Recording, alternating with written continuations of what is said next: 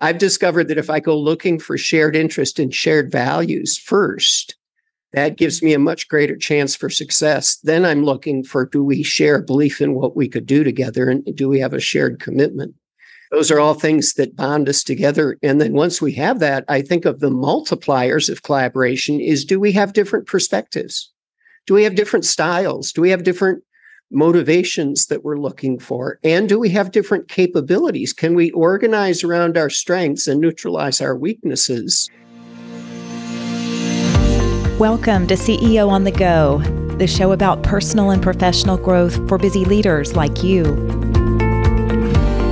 I'm Gail Lance, and I'm here to help you think differently, solve big problems, and inspire change. It's tough to do on your own and even with a team, but it is possible. So let's get started.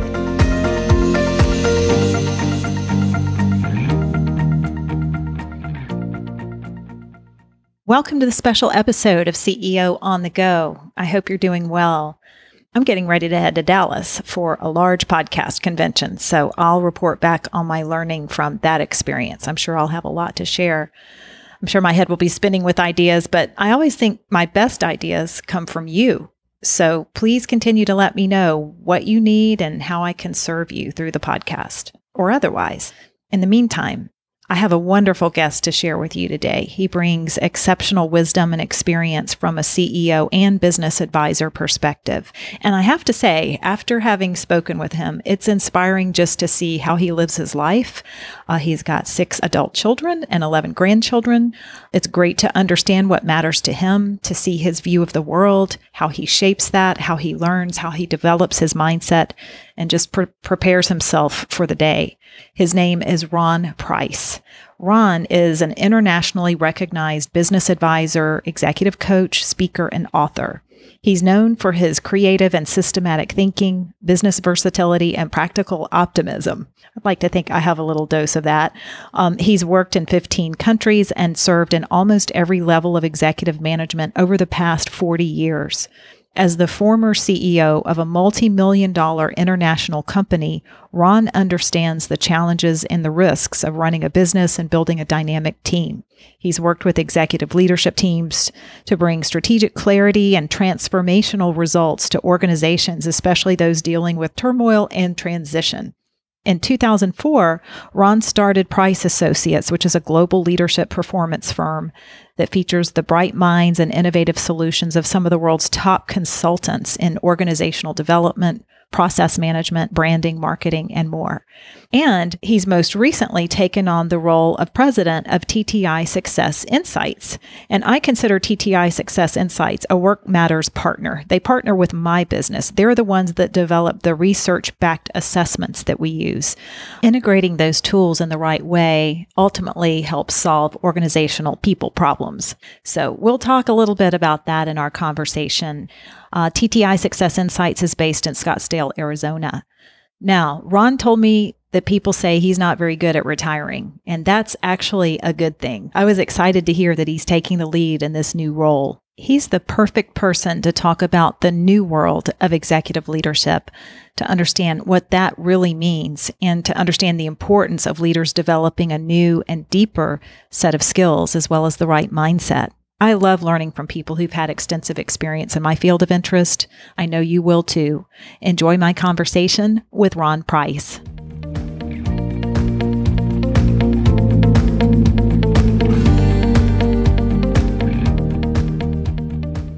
Ron, welcome to CEO on the Go podcast.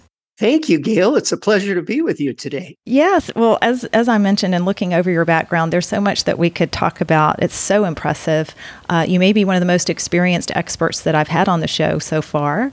So it's hard to know where to start. But one of the things that I think makes you exceptional is the fact that you've you've had CEO experience yourself of a multi-million dollar international company before you started your own consulting firm. And so I was just curious to know, especially in, in today's world, when we look at executive leadership, some of the issues that people need to be thinking about, some of the new challenges.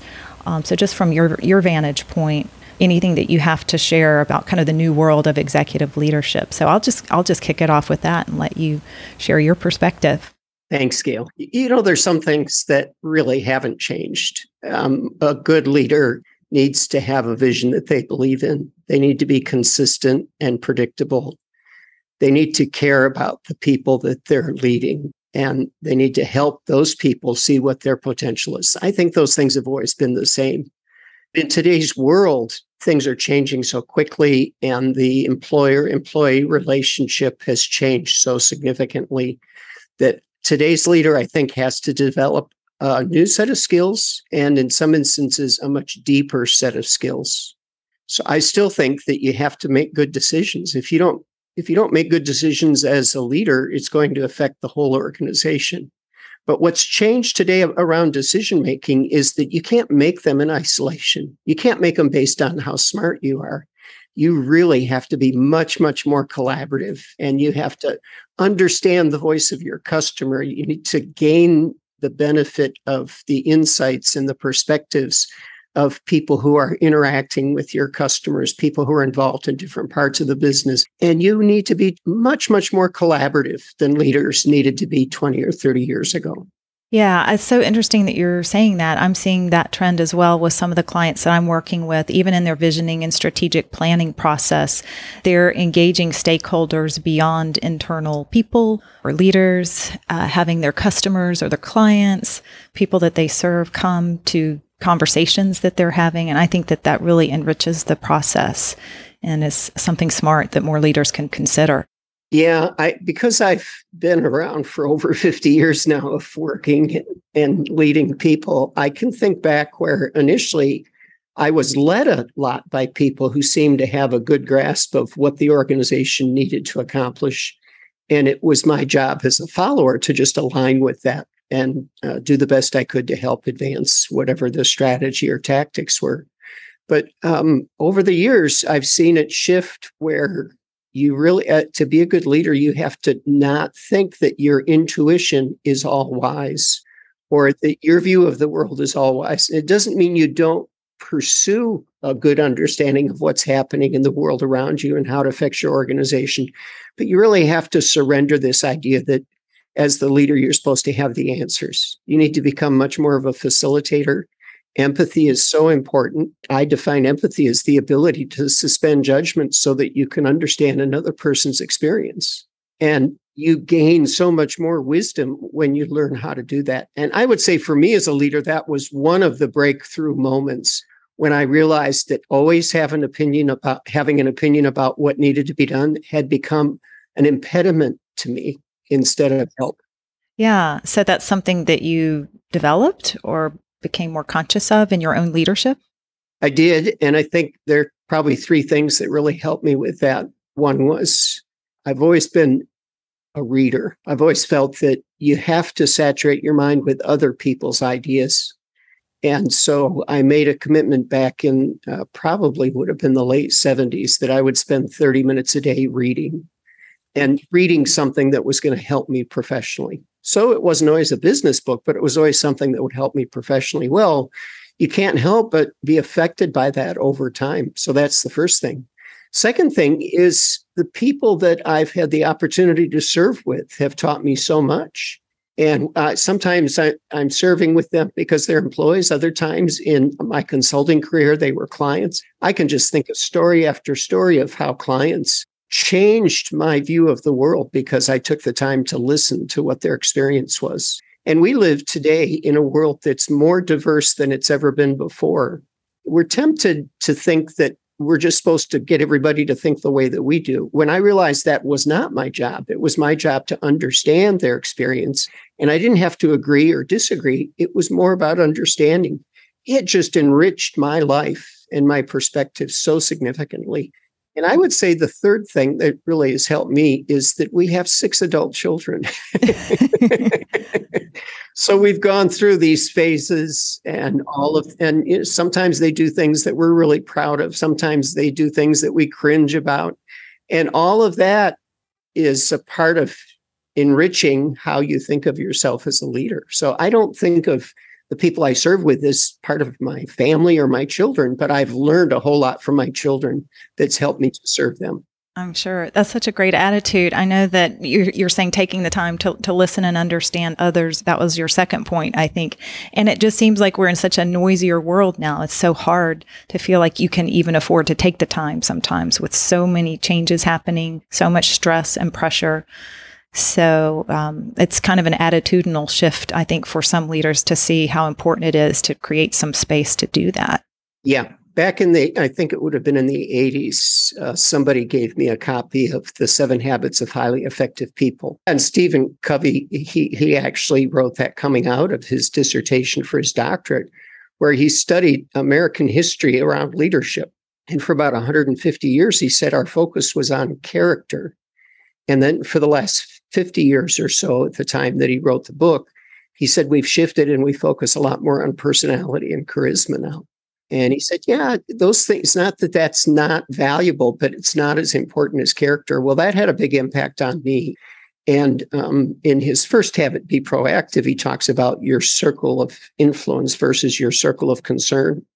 Over the years, I played with that. And I always think there's nothing new under the sun. It's just that we develop new formulas or new recipes. And um, for years, I thought about that and I began to think, yeah, there are actually three circles, not just two. The first is your circle of control. It's the thing that you can take 100% responsibility for. And for me, the reading 30 minutes a day was a part of that. Exercise, what I eat, when I go to bed. I'm, I'm a Christian, so it's about how I give myself to prayer. It's all those things. And if I don't do those things, I don't show up the right way. So that's the circle of control. The second circle for me was the circle of collaboration. And it's how well you learn how to work with other people. And I found that because I've had run so many experiments around that over the years, it does it, sometimes it works, sometimes it doesn't. I've discovered that if I go looking for shared interest and shared values first, that gives me a much greater chance for success. Then I'm looking for do we share belief in what we could do together and do we have a shared commitment? Those are all things that bond us together. And then once we have that, I think of the multipliers of collaboration is do we have different perspectives? Do we have different styles? Do we have different motivations that we're looking for? And do we have different capabilities? Can we organize around our strengths and neutralize our weaknesses? And then do we, I, I, think that one of the great hidden treasures, even though we have LinkedIn and Facebook and all those things, Instagram, I think one of the great hidden treasures is when we're willing to share diverse networks. So can I introduce my friends to you because I believe in you and in a reciprocal way? So those four things that bring us together shared interests, shared values, shared belief in our potential, and shared commitments. And then the three things that make us different that multiply our impact which are different perspectives, different capabilities, and different networks. So that's the circle of collaboration. And then the third circle I think of as the circle of concern. And those are the things that we see on the news and that we worry about, but we really don't have any direct influence on. And as a leader, I for me, I've had to be very, very disciplined about what I allow into my mind. You what triggered this is you mentioned that we live in a noisy world we still get to choose what part of that we pay attention to. And I've had to become more and more disciplined about not giving my time and my mind to things that are going to drain my energy, to focus on what I can do instead of agonizing over what I can't do. Yeah, that's so good. Um, so this this is a perfect segue talking about wanting to leverage capabilities and different strengths and obviously as president of TTI Success Insights we can't not talk about the value of assessments and and the role that that can play. I know that a number of clients that I work with have appreciated uh, the value that they can bring. So I was just curious to get your perspective on ways in which you use assessments, have used assessments over the years. Maybe share an example or two of organizations that you've worked with to to show what they look like kind of in action, especially for listeners that may not be familiar with some of the tools? Yes. Well, um, I started to take a real interest in talent and how we define talent back in the late 80s. And I explored a lot of different possibilities. We had had in, in my leadership role, we'd had some team building workshops where people brought assessments in. And I have to be candid with you, I kind of thought of them as parlor games. I, I thought, well, that, you know, maybe they get a little bit of energy and people chuckle, but they don't really change the way we interact with each other. In 1997, as a part of my professional development, I enrolled in Coach University to become a better leader as a coach. And as a part of that, I had to take a course on assessments. And through that, I was introduced to TTI Success Insights. And I was, I started to take a deeper interest in them because I realized that these were not um, superficially developed from TTI Success Insights. They had research behind them. There was a lot of thinking behind them. And over the years, I've come to see that a good assessment, and there are many out there, begins by having a solid theoretical underpinning or a model. Usually that's validated by psychologists or by academicians who develop this model and debate about it, and they eventually look for ways to begin to implement it into some kind of an assessment. So the second part is the development of the survey or the assessment that people complete. Today, everybody does it online. When I first started, it was still being done on paper. Yeah, I remember those days too. Yeah. Yeah. and um, the, the the quality of those is dependent on how deep and robust the research is around how the survey itself works is it doing what it's supposed to do? And part of what attracted me to TTI Success Insights is the tremendous commitment that they had to statistical analysis of the way people were completing the assessment. And in later years, the establishment of a brain science lab where we actually have people complete the assessment while, while we're watching their brain function. And we're measuring activity in their brain at the gamma wave level, which means that we're looking at their subconscious mind as they complete the assessment and then comparing that to how they completed the assessment. That that kind of validation work on the instrument gave me more and more confidence. And I will say, Gail, that I don't think there's any such thing as a perfect assessment. There, you can always improve them. But then the third part of it is now you've got that data where you're comparing how the person completed this assessment against the model and you convert that into a report which is really more interpretive it's what what kind of tendencies could we identify how can we help a person reflect on this and i i always feel that we shouldn't treat these reports as tests we should we should treat them as something that helps us to self evaluate and to develop a richer understanding of who we are. So, in that context, we might agree with part of it, we might not agree with part of it. That's okay. That's a part of the pro- just the fact that it gets us thinking about ourselves and who we are is helpful. Well, now we extrapolate that to other people. And for me, it started with me. That process of taking assessments for me helped me to reflect on who I am and discover some things about who I am at a deeper level than I had before and I thought, wow, what if I could do this with the people that I work with also? So I started to experiment that way. And I think that the assessments really don't, there are a lot of things you could learn without them, but it would take a lot more time. The assessments speed up the process significantly. Yeah.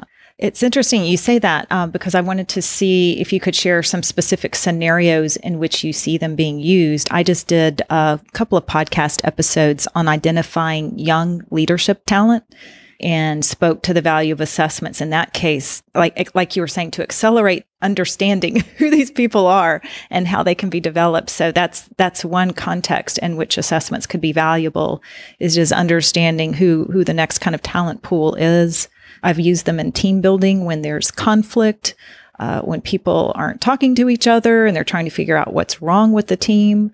Uh, so that it can bring teams together in that way. I've, I've used them in a lot of different scenarios, but I was curious to know what your experience has been and what you might recommend. Yeah, there's thousands of stories. it's it's where to begin. Um, I will say that I think they have value throughout the entire employee experience, from looking at candidates all the way through succession and even celebrating somebody's retirement. I think you can use data from those and all of that. Uh, one of the things that impacted me a lot was realizing that one model or one theory doesn't tell you about the whole person. So the more you can combine theories, you get different lenses that you get to look through. So some examples. Um, I in my consulting days before I became a part of the team at TTI Success Insights, I was involved in screening candidates for CEO positions for probably 100 different companies or organizations. And we would use a combination of assessments to create a blueprint for the job. What exactly are we looking for? Because not all CEO positions are the same. And even in the same company, what you want from a CEO is going to change over time. So we would we would meet with people in the company that had some grasp of where the company was going and what the culture was like, and we would build a blueprint for what they were looking for. And then candidates, as part of the screening process, would complete this battery of assessments. And we could come back to them and show them that for this part of the job, they're going to excel. It's going to be very easy for them. For this part of the job, you might think about making sure that you've got a professional development plan for them or have an executive coach to help them with this part because nobody's great at everything, but everybody's great at something. So you're identifying that. So we would use them first for hiring. Then, when we would bring on a new CEO, by the way, I would never talk to the candidates. I didn't want to. I just wanted to read the data that they generated when they completed the That's assessment. what I do too. Yeah. Yeah. I didn't want to have any bias. And so once they decided who they were going to hire, then I would walk them through their assessment, help them understand how they could use it, show them how it compared to the job blueprint so that they would understand that relationship. And we would begin to talk about how they can build a healthy, productive relationship with their job and with their team. So that's one way as you said, we use them a lot with teams. And it's amazing because the report that everybody gets is so personal and unique to them. And yet, at the end of a series of meetings with a senior leadership team, they will tell us what was so great about this was we didn't take it personal. We could we could see the differences and celebrate those because the the reports helped us to see that everybody has strengths, though they're going to be different strengths.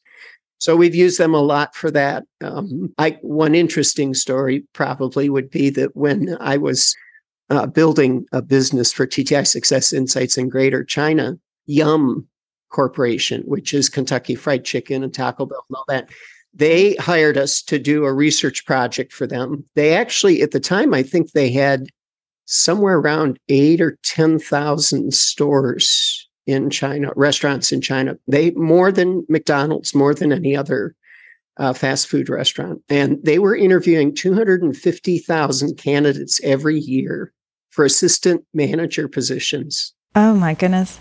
Can you imagine how no. much time that was taking?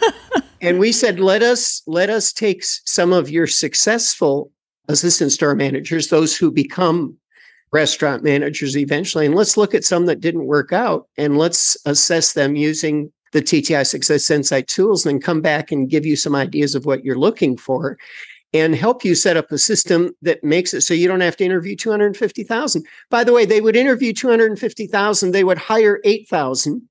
And of those 8,000, only 1,000 would ever become managers of a restaurant. So that was a lot of work. So we were able to identify the key traits using assessments that they should be looking for. At this time, they did not have computers in the stores that candidates could use to take the assessments. So they had to complete them on paper and then they had to be entered. But you know, we you, you could eliminate 200 of those 250,000 interviews by using an assessment to pre-screen. Now, sometimes people use the assessments to pre-screen the finalist candidates. That's often what happens with CEOs or C level executives. But when you're dealing with those huge numbers, then the mm-hmm. assessments become a great pre screening that save you a lot of time and money with all the interviews that they were doing. So, you know, that was sort of on the other end of the extreme. Yes, a great filter for that. Yeah. I hope any leaders who are data driven are listening because they'll love the data that comes from the assessments. Absolutely. And I know you and I could go on and on about assessments, but I just thought we would take a few minutes and talk a little bit about it in the context of executive leadership. So, anyway, as we're about to wrap up, I just wanted to see if you had some final thoughts or pieces of advice for uh, CEOs and senior executives to, to help them be most effective in their role today? Uh, thank you, Gail. I, I, think in my latest opportunity to serve that I come back regularly to a couple ideas. One is that to lead in today's world, you have to have courage and humility. And those don't often go together, uh, but they're very important. They are almost opposite muscles that you work with. The courage to to lead in a time of great change, of volatility and uncertainty and complexity and ambiguity. But the humility to not lead as if you are the expert of everything. So that's that. I come back to that every morning when I get up and get ready for work. The other thing is that, at least in my world, I don't know if it's going to be true for others, but in my world, I continually come back to three things help our organization make great decisions, provide the courage and support to focus on the most important things and not get buried in the sea of possibilities, and serve other people for their greater good. And in doing that, I focus regularly on creating an environment where people can be the best version of themselves. And a lot of times that's helping make decisions about not overcommitting, letting people have work life harmony, and not thinking of them as only being a worker, but thinking of them as being a human being that has a rich and full life that is much broader than just what they do when they come to work. Yeah. Well said. Well, thank you so much for sharing your personal insights, your leadership insights, and for leading TTI Success Insights. So um, I look forward to speaking with you more offline. But again, appreciate your being here today to just share share your thoughts on executive leadership. Thank you. And for everyone else listening in, I hope you have a good rest of the week doing the work that matters to you. Thanks for tuning in. And as always, be sure to share this episode with someone else who might benefit or leave a review. You can join my email list by going to workmatters.com so you don't miss an episode. And there you can learn more about ways we serve mission driven leaders like you. If there's a challenge you want to discuss, I'd love to hear from you. In the meantime, keep growing as a leader, inspiring change, and doing the work that matters to you.